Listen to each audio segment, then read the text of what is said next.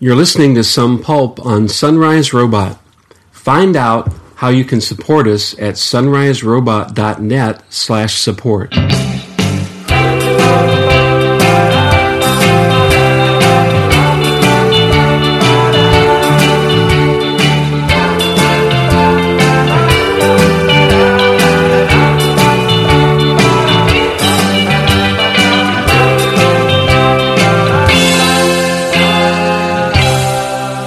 Welcome to ep- episode four of Some Pulp. I'm your host, Bruce Edwards, and I'm joined, uh, as usually usual, by my sons, uh, Michael and Justin. Hello. How's it going? Today we're going to try something uh, a little different, a, a, retrospective on the 1950s that's really an investigation into the life and career of C.S. Lewis as it was unfolding in the 1950s. Part of the purpose is to investigate uh, C.S. Lewis's apparently adverse attitudes toward film and uh, why it may or may not have interfered with an earlier uh, production of the Chronicles of Narnia, and uh, what that tells us about Lewis and his popularity and uh, his uh, imagination as a writer, and his perhaps early and and maybe softening later in his career uh, toward film as a medium. Most of the uh, listeners, I assume, uh, have heard of C.S. Lewis and and uh, recognize the name. He's a uh, uh, a, a, strangely enduring um, influence on modern fantasy and science fiction, certainly the realm of Christian apologetics. But in the 1950s, Lewis was not a, uh, a particularly well known or worldwide phenomenon of any kind. His, his books had sold well, but uh, toward the end of his life, he even had the opinion that he would be forgotten. Um, Lewis is uh, famous uh, as well for his friendship with J.R.R. Tolkien, who, of course, has his own uh, enduring legacy through uh, his uh, Lord of the Rings trilogy, as well as The Hobbit, and many, many other stories that uh, no doubt uh, Peter Jackson is already planning for uh, future cinema. Um, but but Lewis was uh, not a fan of uh, film, which is not necessarily a, a negative, but he had an unusually strong aversion to what he saw happening in the, the film industry that we'll explore. But just a few words about uh, about Lewis to uh, contextualize him. Uh, he's probably best known in the, in the current day for the Chronicles of Narnia. Um, the uh, film industry has taken up, um, uh, starting in, in 2005, both through Disney and later Fox, uh, his stories of The Lion, the Witch, and the Wardrobe, Prince Caspian, and uh, the voyage of the Dawn Treader.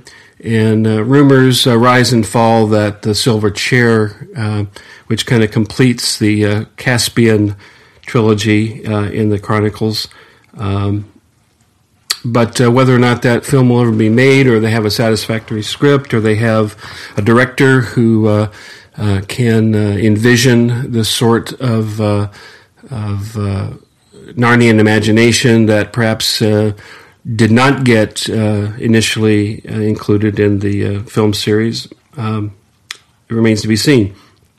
But uh, Lewis is well known for certain certain attitudes toward fantasy, uh, which he called the essence of mythopoeic imagination. Uh, in which you envision and create a, an entire world and embody and and uh, create uh, within that world its own logic with its own characters and dialogue and so forth. And certainly this is associated with, with Tolkien, his good and, and, and, best friend in Oxford at the time, as they were both uh, working out their uh, their future story writing together.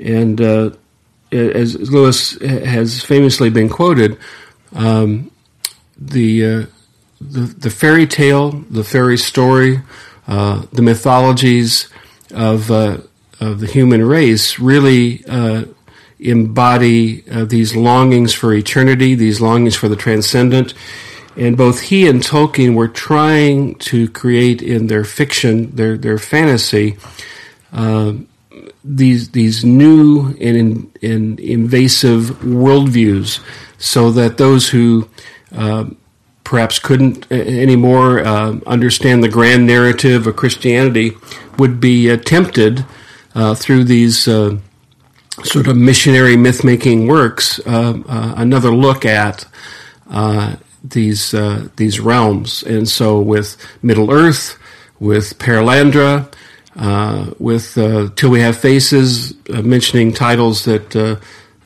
Tolkien and, and, Lewis would have talked about and, and, examined together. And, you know, the 50s are a particularly startling uh, era for for Lewis after a 1930s in which he wrote his magnum uh, uh, uh, opus, uh, The Allegory of Love, and which is really an exploration of, of love as embodied in the world of courtly love, and the uh, uh the writer uh, of the Faerie Queene, Sir Edmund Spenser, and that that that work really is is what launches Lewis into his literary and his uh, teaching career, and in you know indicates a, a long and illustrious career in Oxford, which he himself ends up kind of short circuiting because of his interest in popular fiction, popular genre. And uh, his uh, 40s are filled with kind of polemic, with uh, uh debates and uh, and argumentative works and apologetic works uh, defending Christianity. He's even on the BBC during the war years, producing provocative 15 minute uh, rants about uh, a clue to the universe and a, and a, clue to the meaning behind uh, what we consider law and order and, and where that idea comes from. Uh, but as we drift out of the 40s, Lewis leaves the polemics behind and he starts to concentrate again on his true love, his first love, uh, which is fantasy.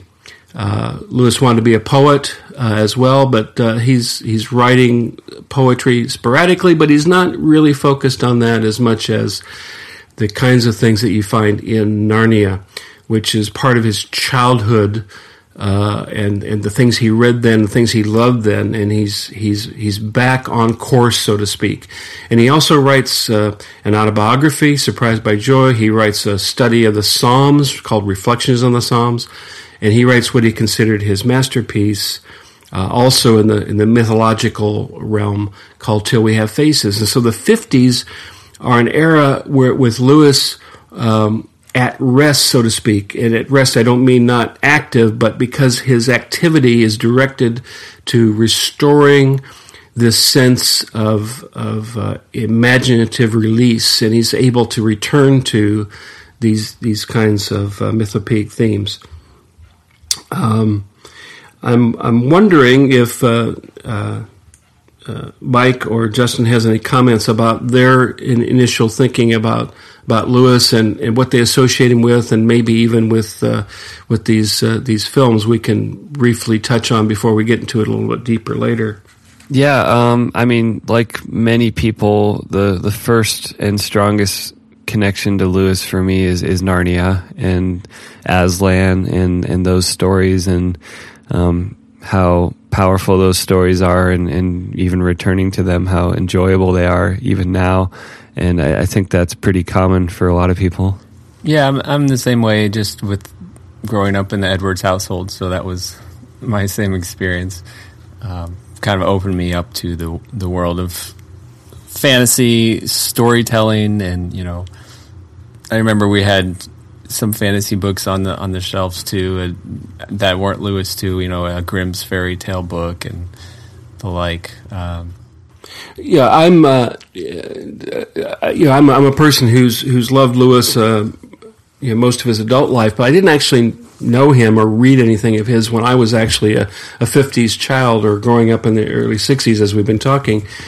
Uh, so he, he is a great find for me, a, a glorious uh, uh, you know, uh, artistic uh, provocation to me as as I came to know him, and um, you know, loved his his apologetics first, then uh, later on enjoying the space trilogy, uh, of the Silent Planet, Perelandra, That Hideous Strength, and and really just toward the end of of my uh, uh, early adulthood do I kind of discover Narnia. Always thinking, you know, I'll, I'll get to that, but it, it, you know, it's not as important as these other more serious works and so forth. But you know, I, I you know came to, to to write a couple of books about Narnia, and all due to my wife Joan's, you know, in, you know, intentional prodding to to read them because she knew I would I would love them. But what's always fascinating me once I learned of it uh, was uh, Lewis's uh, skepticism about, about film. And the the first film that I know uh, he would have had access to and, and, and uh, gone to see happened in 1933. It was a movie called Cavalcade. It was written by Noel Coward, the famous playwright and, and musical comedy uh, genius. And uh, I happened to watch a little bit of Cavalcade uh, last night to see why Lewis um, would have referred to it as uh, something um, completely emo. Now, that's not his phrase, that's what I would use to, today. Um, it, you know, it's one of the first uh, black and white uh, talkie movies. Uh, you know, early on, it actually won an Academy Award in 1933 and uh, you know it's about uh, Britain in transition from the Boer War and uh, uh other other kinds of uh, militaristic adventures and and you know, the home life of uh, a aristocratic couple and their two house servants and how their lives are changed by these these events. It includes the I think toward the end the sinking of the Titanic and so it's it's one of these broad, almost uh, on on the scale of Forrest Gump sorts of of panoramic histories, only set in Britain. And Lewis found it just overwrought and and uh, you know intentionally melodramatic. And he says to his friend Arthur Greeves, um, you know, he, he kind of fears for the the the medium and and what it can and can't do and and uh, later on, Lewis uh, has the opinion that there's really a kind of implied threat to uh, imaginative literature because of the kind of medium that film is. That it's kind of totalistic in its experience. That it's not individualistic like the individual reader of a, of a book, uh, who is left to have the play of imagination to imagine what's happening uh, as a as a story unfolds, which is what Lewis loved. Um, and uh, his favorite, uh, uh, one of his favorite, I should say, authors uh, is H. Rider Haggard. And the, the, movie King Solomon's Mines comes out in the late 30s. Uh, and uh, he sees th- this film, and it's it's it's one of the most engrossing and, and delightful stories to Lewis in this time and he loves its mythopoeia, its world building, and its uh, its sense of uh, adventure. It's you know it's, it's, an Indiana Jones type of, of adventure uh, in the book, but in the film, and there's two versions of it. But he saw the original King Solomon's Mines. There are some scenes that change that aren't exactly like the book. But Lewis's objection is not that it doesn't follow the book uh, as much as it reverses the sense of danger and makes it primary. And what Lewis says is in the film, the uh, the director and the and the scriptwriters have to change the meaning because they don't trust the story. And in not trusting the story, they, they sort of flip the danger, which is not being uh, in, in, in, the, in the book, it's the, the danger of being closed in and, and having the, the, the walls close in.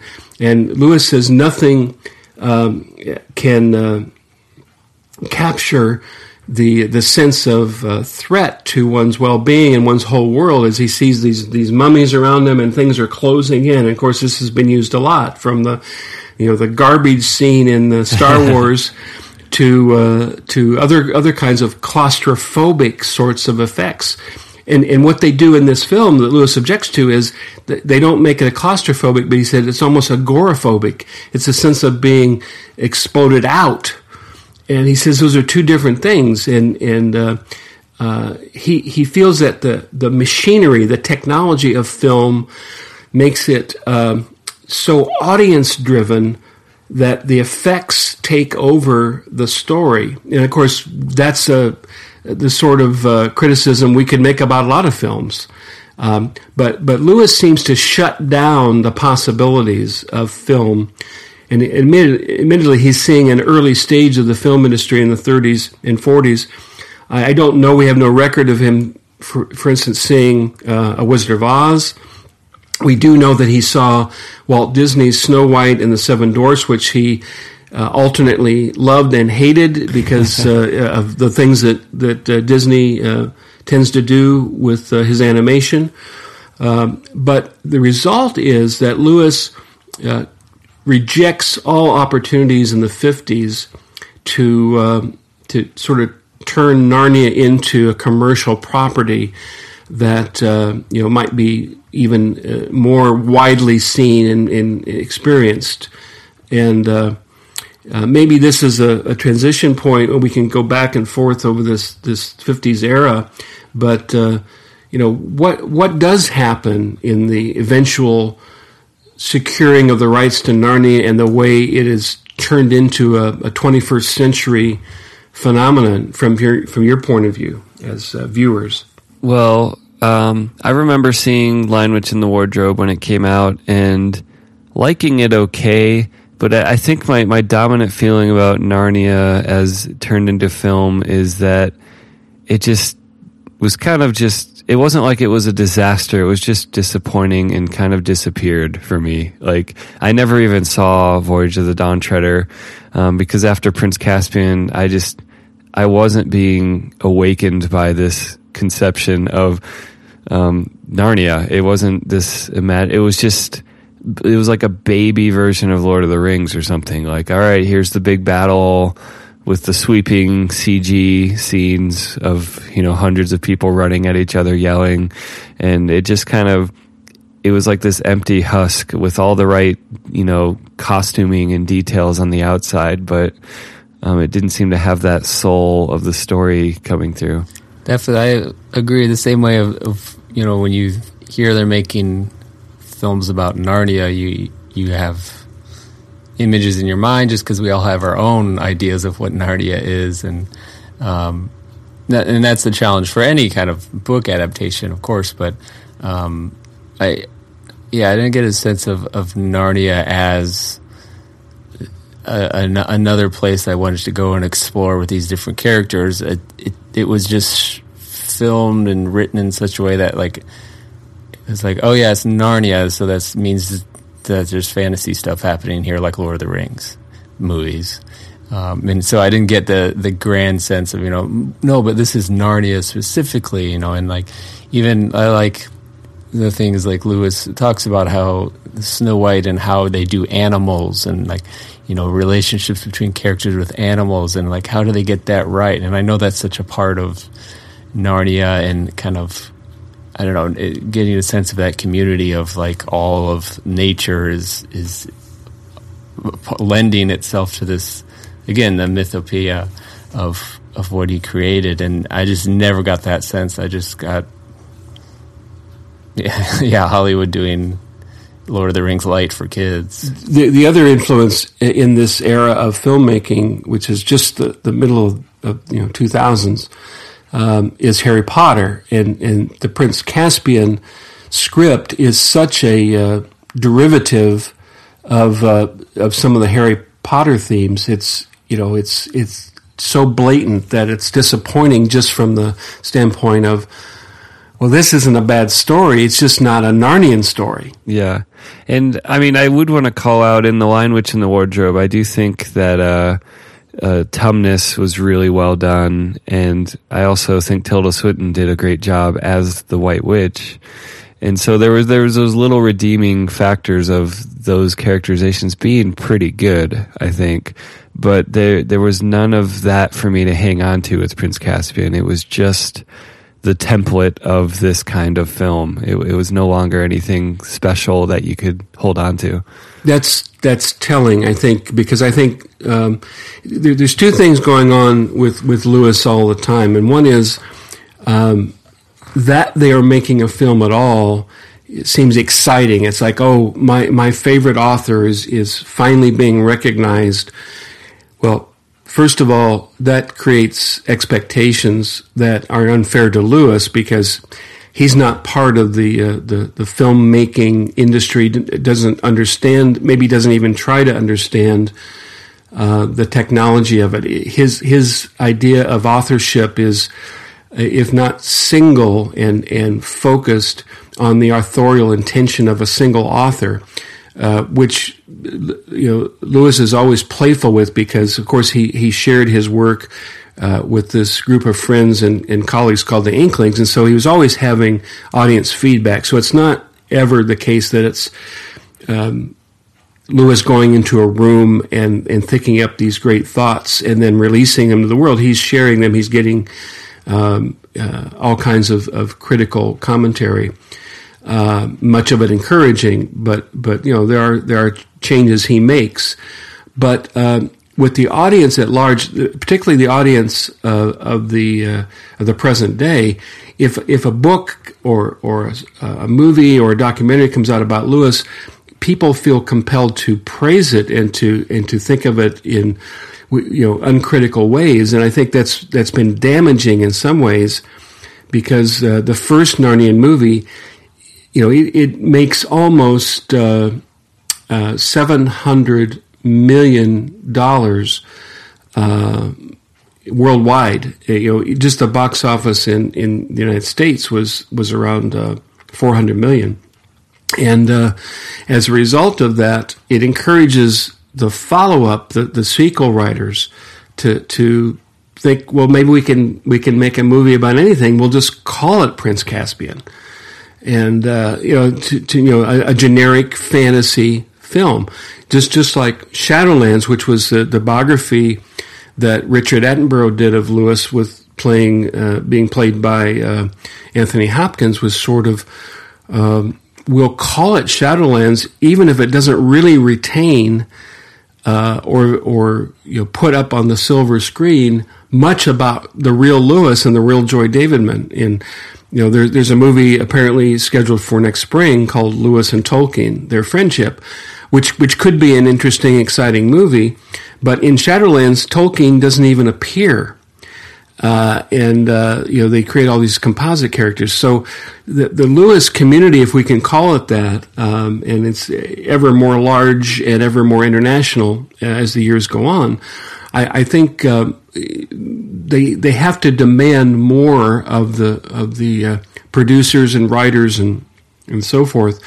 To, to, to get the story right, not because, you know, ultimate realism is what we want, as much as it is, you know, th- these are, are framers of the imagination. They, they are the greatest uh, practitioners of the fairy tale uh, in the 20th century. And if we want to have them live into the 21st century, uh, you know, the, the, Peter Jacksons and the Andrew Adamsons of the world need need at least to come up big on, on the enterprise. And imagine, I think my my overall problem with the Narnian movies is not that they they try too hard, they they reach too far. It's that they they settle for for for too little. And uh, I, I I think Lewis and Tolkien would be disappointed if they if they you know could could have seen what's been done in their work not because it isn't fun to see uh, Bilbo Baggins in the Battle of Five Armies. It's just that these aren't works about armies. they aren't works about battles. They're works about the human heart, its aspirations, and in in some ways, you know, the, the desire to uh, uh, reach immortality with the imagination, to reach out to it, and and to find some way of of explaining to the human condition, you know, what, what is this aspiration about? Why, why do we need this transcendence? And uh, to reduce it then to battles uh, between human and uh, you know various yeah. other uh, orcs and and uh, uh, talking trees and Sauron, the, the know, yeah. so on and so forth. Uh, that's disappointing. and just aesthetically, I have a hard time telling the difference between the Battle of the Five Armies and Helm's Deep, other than like one was at night and one was in daylight. But like all the same narrative turns happen. You know, the the magical heroic rescue by a third army or you know fifth army or whatever number of armies um, that comes in on the side. Like, yes, we survived till dawn and our help arrived, and um, it, it it's kind of sad to feel like the the Hobbit movies became a cliche of themselves, but that's what it was. Except for when Martin Freeman was on the screen, then there was some kind of that that heart of those films. It was covered up way too much. And, you know, I've heard rumors on Reddit that someone has edited a version that basically makes it about Bilbo as it should be. And I'm excited to see that version of the film. There's a, a, a quote I want to share from, from Lewis. It's, it's from his uh, great essay called On Stories, which I think ought to be, um, you know, mandatory reading for um, maybe a screenwriting course someday. Um, here he says, Nothing can be more disastrous than the view that the cinema can and should replace popular written fiction. The elements which it excludes are precisely those which give the untrained mind its only access to the imaginative world. There is death in camera. And uh, that's one of the strongest statements that, that Lewis makes anywhere about any genre. And I think it's unfortunate because I think the, the, the tools of of the imagination that, that Lewis wants to have access to, in fact, he, he does have access to in, in the written medium, um, seem to be excluded in his mind from, from the camera. And, the, and the, the, sort of democratic process of filmmaking that involves, you know, such a, a, a large entourage of, of people all working in the same direction under, under the director or maybe the studio. And uh, it's unclear to me uh, who Lewis was uh, uh, targeting with, with that, that statement, but I think it's probably seeing some of his most cherished writers. Another one is John Buchan and, and his uh, the 39 steps you know seeing those made into films that, that just don't have that sense of uh, adventure that, that Lewis felt as a young boy and you know later an adolescent uh, reader. But clearly, he feels an implied threat, uh, and whether he thought that cinema would erase uh, books and you know erase storytelling and so forth. Um, you know, I, I, I, don't know exactly where where he fell upon uh, upon that uh, sentiment, except that um, he does believe that the cinema does something different to and for the imagination, and his fear was that it would replace the individual viewer or the individual reader, uh, replace his or her exercise of the imagination uh, with what is on the screen. And uh, I don't know if you think that's a, a valid concern or an exaggerated concern, but uh, you know, similar things are, are, are said by critics other than C.S. Lewis uh, about film going.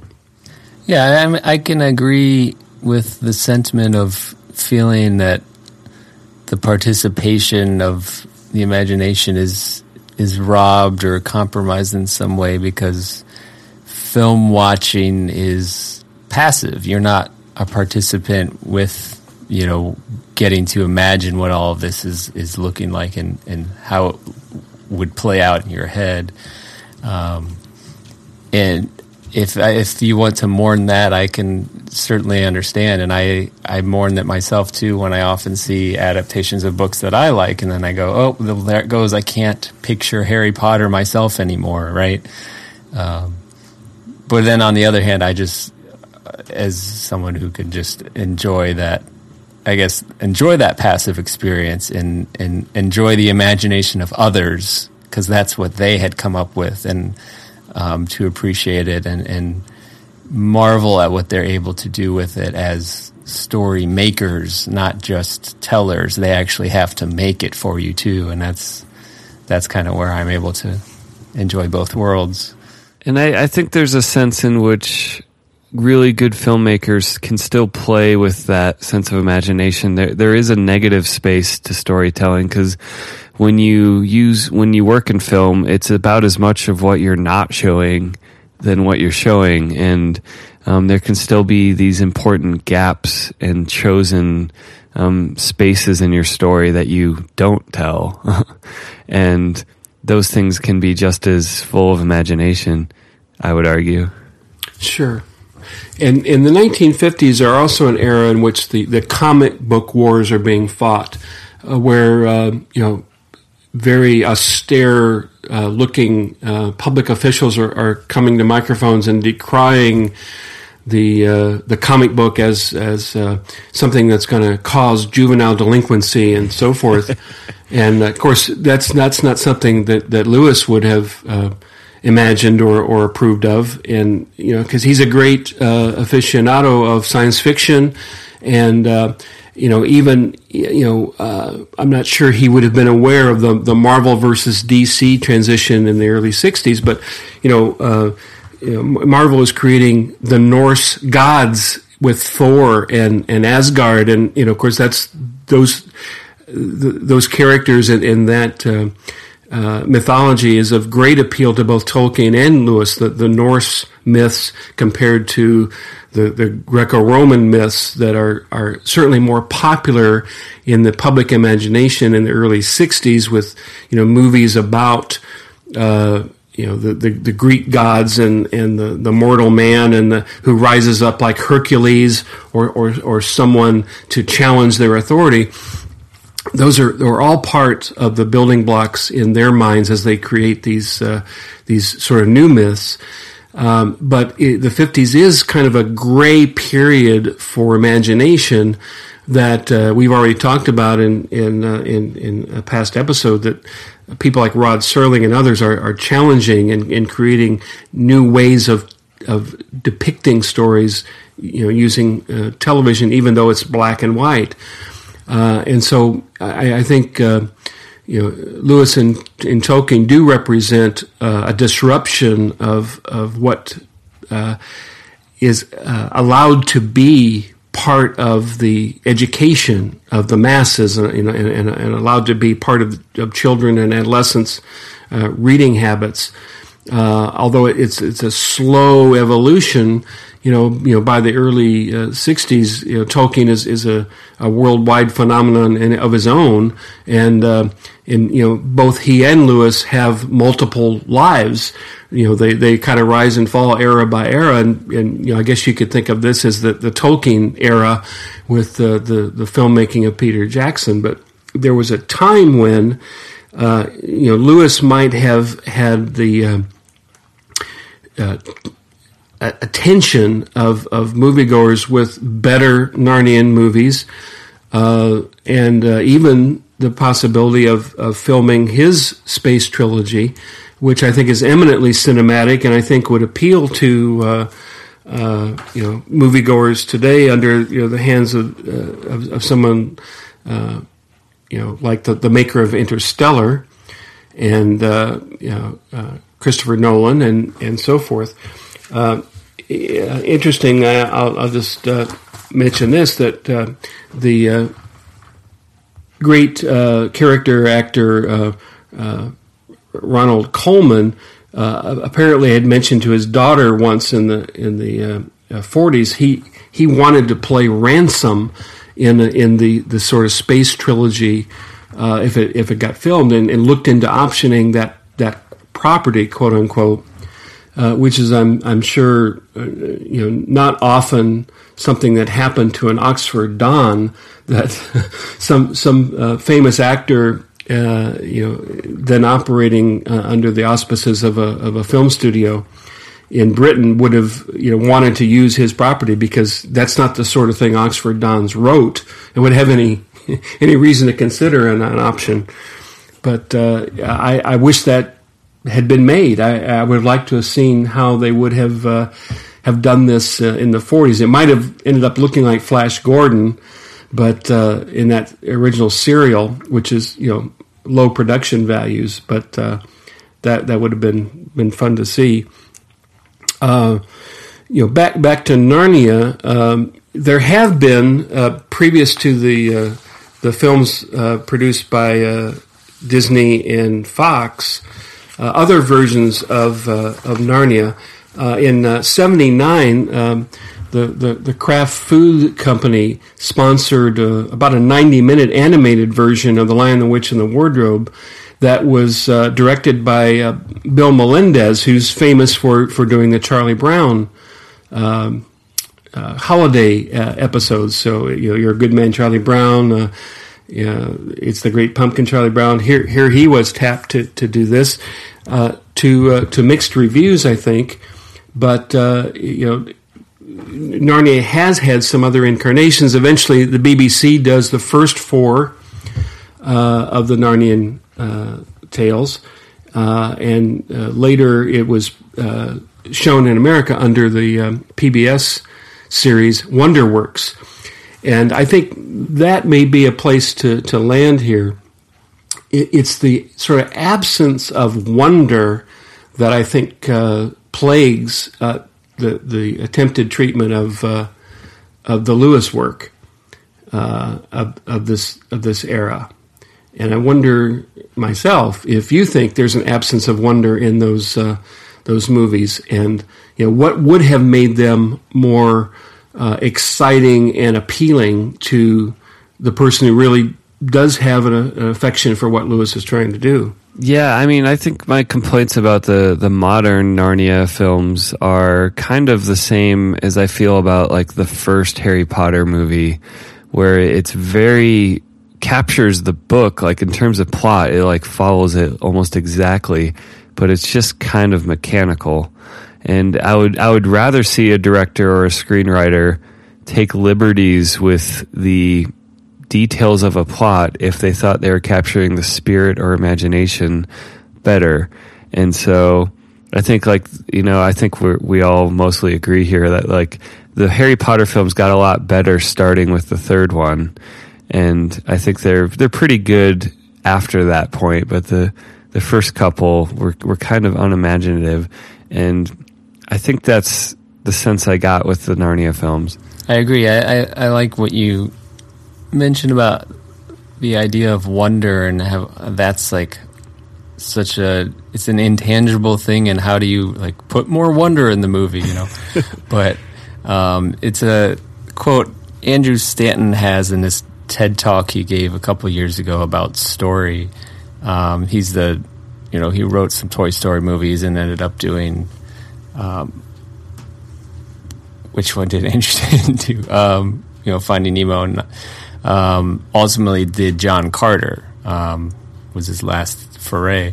Um, but his his number one point is always, you know, you know, storytelling is all these grand magnificent things that you get to do with things, but when it comes down to it, he he remembers back to as a child, the first thing of his experience was that he remembered stories because they made him wonder and you know gave him this sense of awe and like wow, you know, um, and and I, I certainly never felt that in any of the Narnia movies, and um, I I don't know I, I don't know how you inject that into your your scripts, your you know, but it's, it's a heart thing. I don't know. It's a soul thing. We've talked about like the spirit of it, but I, don't know. Maybe there's just some mechanical thing that happens in adaptations, especially that you're so keenly aware of. Like, did they get it or not? And I don't know, studio meddling or what? Yeah, um, Ad Adamson was was, was quoted uh, widely when the movie first came out, saying he wanted to make the film that matched his his, his nine year old imagination, and I think that that, that was troublesome or prob- problematic for this reason. Um, you you can't recreate that nine year old imagination just by imagining what the, the film would be like.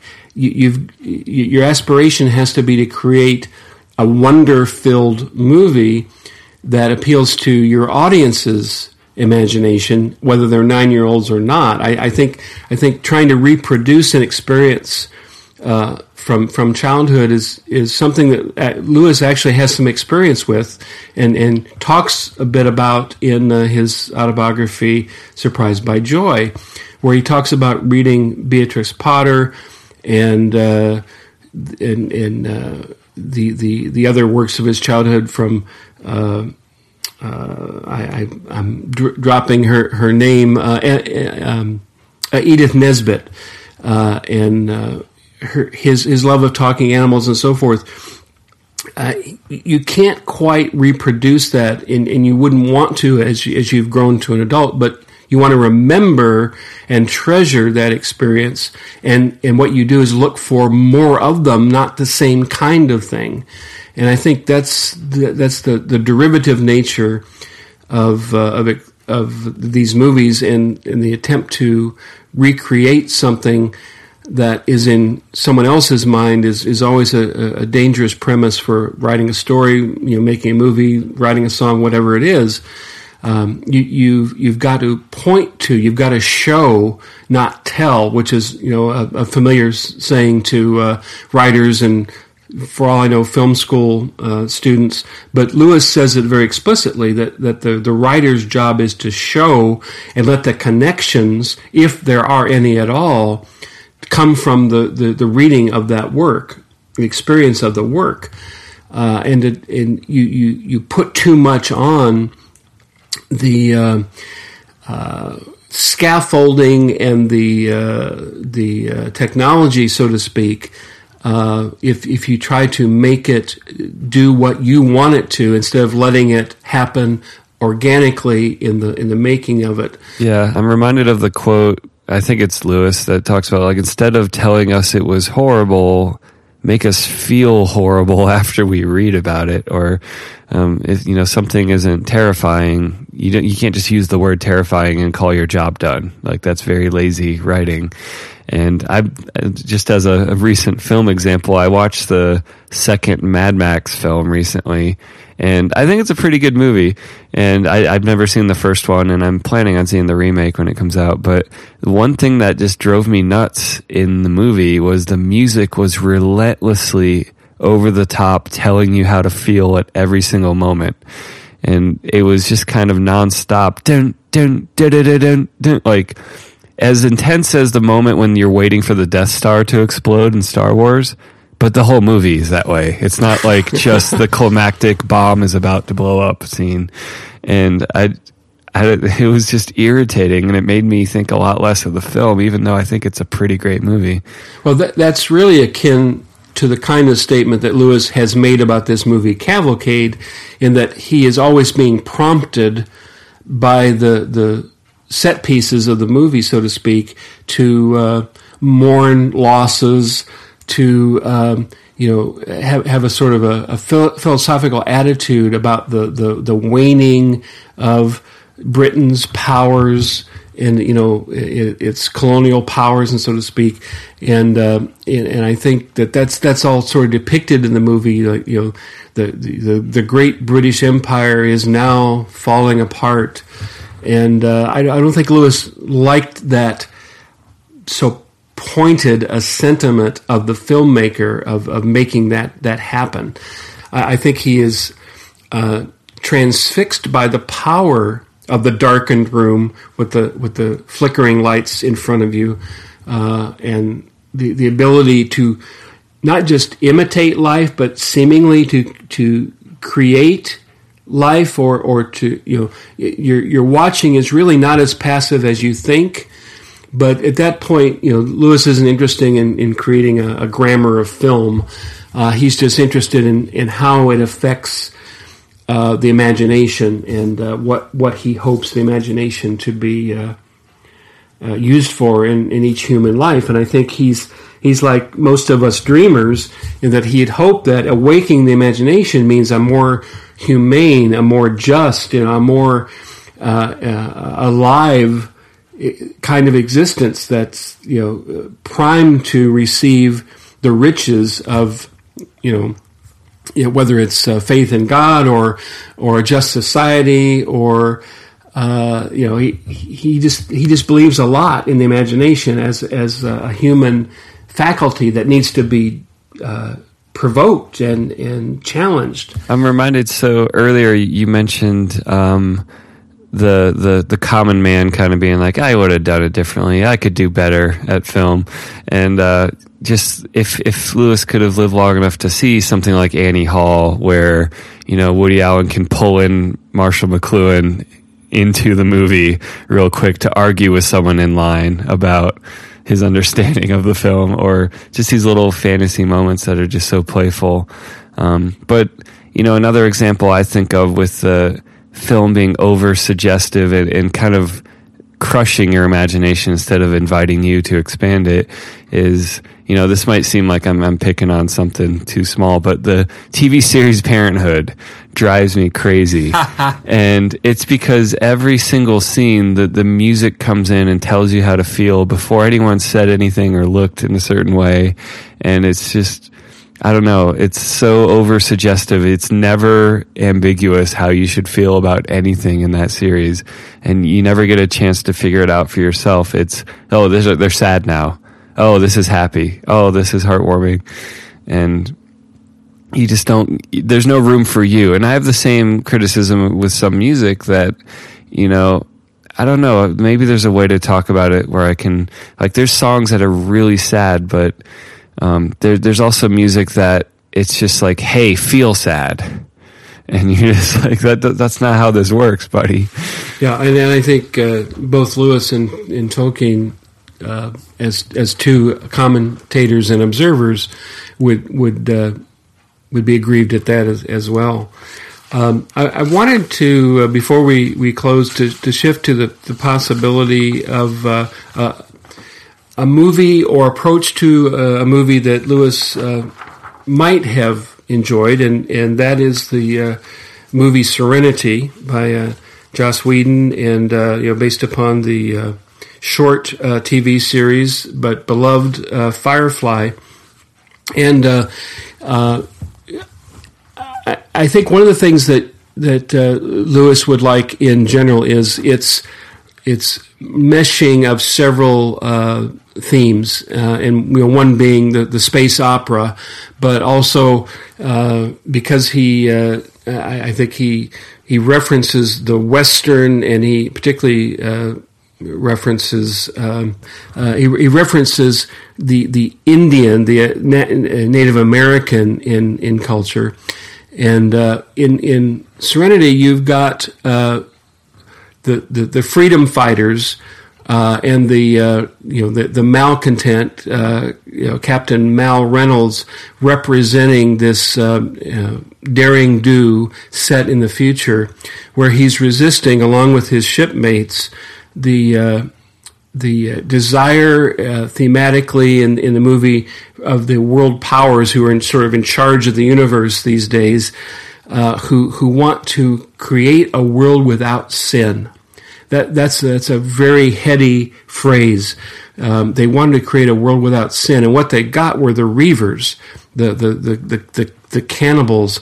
Uh, who, through various scientific experiments and so forth, are are driven to create the new man, which is really the old man, which is, you know, a very inhumane, unhuman uh, creature and and uh, you know uh, Nathan Fillion playing that role has some really terrific lines that are very short and very direct. You know, uh, and you know my favorite in there is uh, uh, you know you know we, we were going to misbehave. And I uh, aim to misbehave. Yeah, yeah, and the re- result is a rebellion not against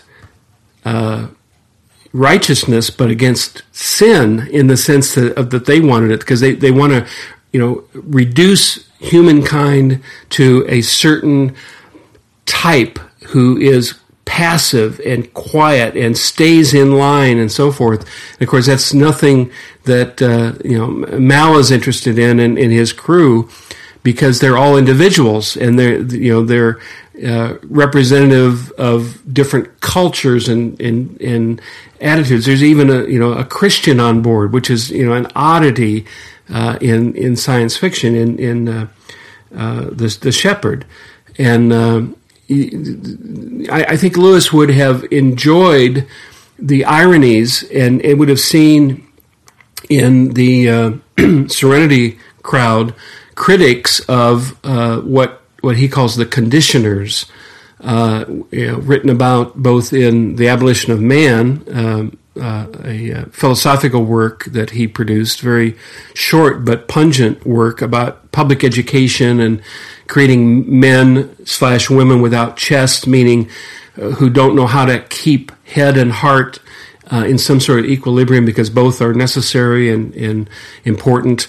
And uh, and then his his third in the trilogy of space uh, novels, uh, that hideous strength, in which the the NICE, the uh, National Institute of Coordinated Experiments, attempts to uh, again uh, pacify, homogenize humanity, uh, so that the the few can enjoy the riches of of the Earth and the other planets where everyone else are in uh, subjugation and uh, servanthood. And uh, you know, you know, Lewis believes ultimately, uh, as I think probably Joss Whedon does, that uh, that's not possible. Uh, you may try to eradicate sin or quote bad behavior, but that's not who we are as creatures and I, I, think he would just have, have loved the unfolding of that, um, and maybe even the, the technology of the, of the filmmaking that, that gives you spaceships. Because when Lewis creates space travel, he doesn't really get into the technology of it because he doesn't really care how Ransom gets to the next planet. Uh, the the, uh, the the science part of it is not of interest to him, but the results of scientific reasoning and conclusion and, and what, what they say about humanity is, that does uh, interest him. And of course, uh, uh, stories like Blade Runner from Philip K. Dick, um, and uh, the, the, the, stories uh, that are contained in Interstellar, the relationships in that movie, I think w- would greatly appeal to him. And I think he would see, uh, or, or perhaps coin a different phrase about there's death in the cinema, but there's also life in the in the cinema. I agree. He should have just lived longer to see these better movies. or if he could have caught Metropolis or something. Right. Yeah, you you, you can kind of see um, both both his uh, demurral at where filmmaking was at the at, at the time, but uh, also uh, it would have been nice for him to be able to have uh, conceived of the promise and the uh, the uh, the wonder that's that is possible in a, in the cinematic experience.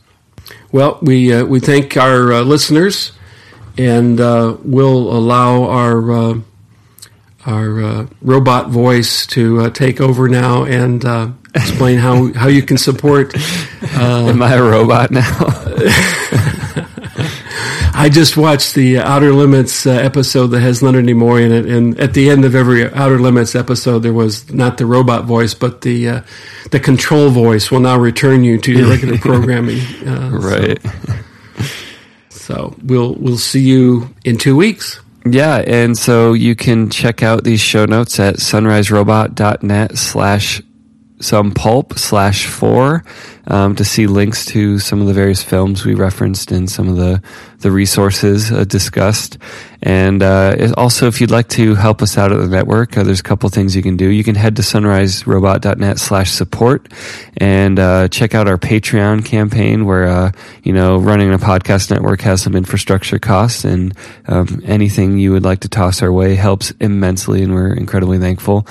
Um, another thing you can do is go to our iTunes links and leave reviews for us, and that will also help us reach a bigger audience. So thank you so much for listening, and we'll see you next time.